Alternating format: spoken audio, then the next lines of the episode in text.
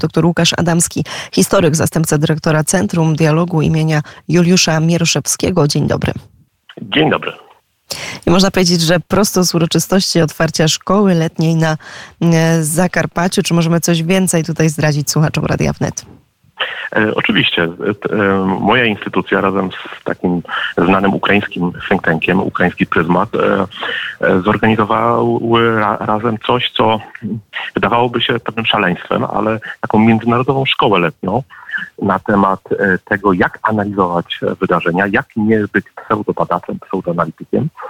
E, w, jednym, w jednej z miłych miejscowości ukraińskiego Zakarpacia, więc pokazuje to, że nawet w trakcie wojny e, można robić można robić e, pewne wydarzenia na Ukrainie. Zakarpacie jest najbezpieczniejszym regionem, a to jest niezwykle, wyszliśmy z założenia, że taką szkołę trzeba zorganizować właśnie na Ukrainie, a nie w Polsce czy gdzie indziej, dlatego żeby mogli wziąć e, w niej udział młodzi Ukraińcy, mężczyźni, którzy nie mogą wyjeżdżać z kraju, ale którzy są też spragnieni kontaktów międzynarodowych, e, wiedzy, chcą podwyższać swoje kwalifikacje. Tutaj mamy skład wykładowców, to są i z Polski, i z Ukrainy. Uczestnicy są też i z Polski, i z Ukrainy.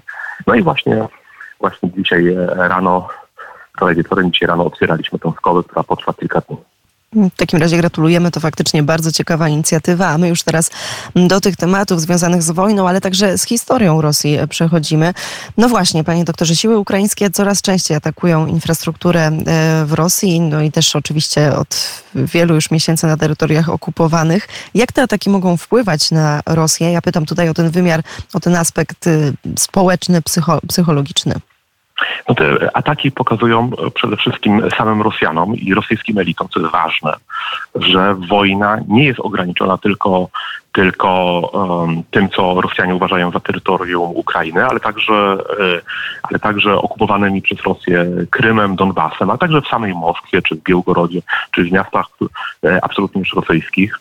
E, może się zdarzyć jakiś atak dronów, może się zdarzyć jakiś wybuch i to, bym powiedział, no, E, obniża morale i pokazuje, e, te sytuacje pokazują rosyjskim elitom, jeśli możemy użyć tego słowa elity w odniesieniu do funkcjonariuszy putinowskiego reżimu, że wojna jest tak naprawdę nie do wygrania e, i no prędzej czy później Rosja będzie musiała zrezygnować z swoich maksymalistycznych cel, celów, no choćby z tego, co, mu, co wręcz codziennie mówi dawny były prezydent Dmitrij Miedwiediew.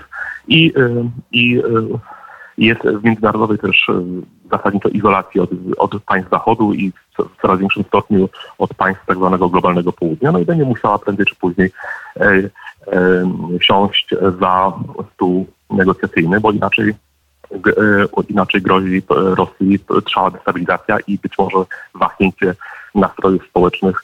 A rosyjski reżim też chociaż w innym stopniu i w mniejszym stopniu niż, niż, niż, niż państwa demokratyczne, ale rosyjski reżim też w jakiejś mierze zależy od nastrojów społecznych. W przyszłym roku są wybory.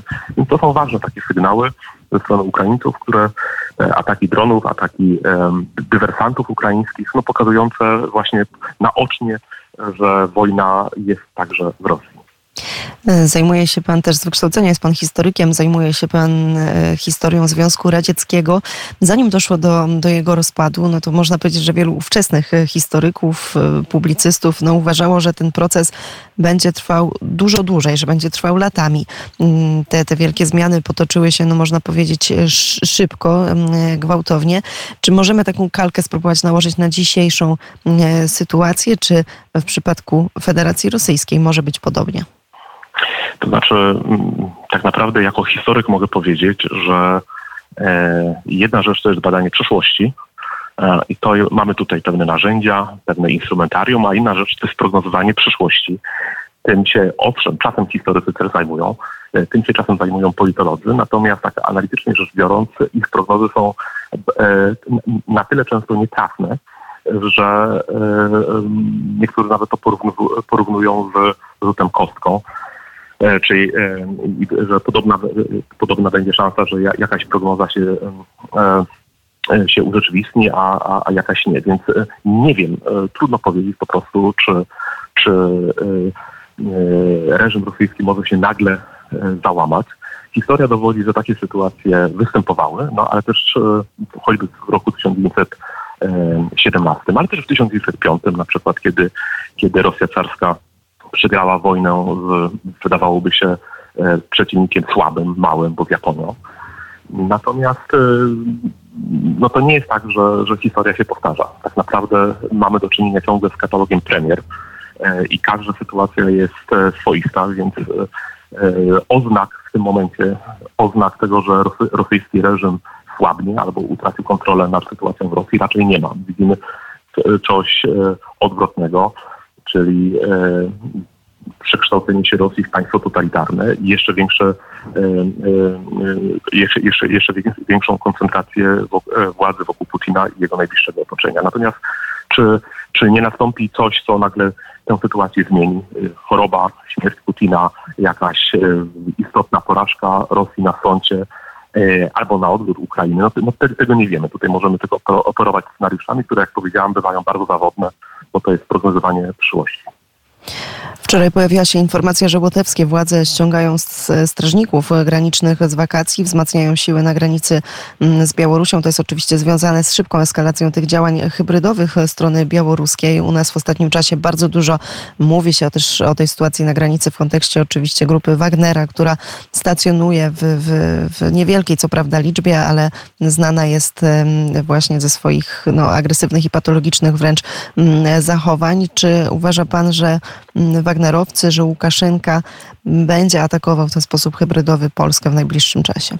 No to jest całkiem możliwe, e, przy czym te ataki hybrydowe to może być z jednej strony testowanie reakcji polskiej, znaczy testowanie reakcji na przykład Straży Granicznej, testowanie reakcji mm, polskiego wojska na jakieś drobne, czy, czy a przynajmniej nieduże prowokacje graniczne. No i, i to jest ważna informacja dla e, rosyjskich decydentów, którzy bez wątpienia stoją za grupą Wagnera. To jest też ważna informacja dla Łukaszenki, dla dyktatora, który ma nieco inne cele niż Kreml, ale jest y, od niego bardzo zależny. Natomiast no to właśnie się ograniczy do, raczej do, jak sądzę, do drobniejszych prowokacji. Być może na przykład y, y, Wagnerowcy będą chcieli też jakoś wyszkolić migrantów ekonomicznych z Bliskiego Wschodu, których Łukaszenka przecież zaprasza na Białoruś po to, żeby ich potem szmuglować de facto, starać się przerzucić przez granice Unii Europejskiej. Z tym się zetknęła Polska, Litwa, Łotwa. Być może właśnie więc żołnierze Wagnera będą, będą, będą uczyć, będą uczyć jak, jak należy skutecznie walczyć z, z polskimi e, czy łotawskimi oddziałami Straży Granicznej, jak, jak, e, jak tę granicę przekraczać, bo może testować. Natomiast e, bardzo wątpię, bardzo wątpię, żeby doszło do jakiegoś, jakiegoś e, takiego poważnego incydentu w rodzaju e, inwazji jakiej, jakiegoś oddziału, wtargnięcia na terytorium Polski, no bo to tak naprawdę by, to byłby kazus belli. To by oznaczało, że, e, że terytorium naszego kraju, czyli jednego z naszych sojuszników zostało najechane przez najemników e, bandy zbrojne kontrolowane przez Kreml i to jest, to jest kazus belli. To jest, czyli to jest jakby E, oznacza, że Polska w takim przypadku stałaby się ofiarą e, zbrojnej agresji. A ponieważ reżim rosyjski jest już na tyle osłabiony e, i wciąż działa na swój sposób jednak racjonalnie, dlatego, dlatego no bardzo wątpię, żeby, żeby, żeby obecność Wagnera faktycznie zagrażała jakby Polsce tym, że Polska zostanie objęta działaniami wojennymi. I tutaj na razie postawimy kropkę. Doktor Łukasz Adamski, historyk, zastępca dyrektora Centrum Dialogu imienia Juliusza Miroszewskiego, był gościem poranka wnet. Jeszcze proszę tylko na zakończenie powiedzieć, jaka pogoda na Zakarpaciu? Oj, wspaniała. Wspaniała. Jest naprawdę e, ciepło. E, tam tu jest taka pogoda jak, nie wiem, jak prawie na Węgrzech, więc e, wczoraj przekraczała temperatura nawet 30 stopni. Dzisiaj zapowiada się równie pogodny dzień. I w takim razie takiego dnia, a przede wszystkim spokojnego dnia e, życzymy i panu, i wszystkim e, uczestnikom szkoły letniej na Zakarpaciu. Ja jeszcze raz dziękuję za rozmowę.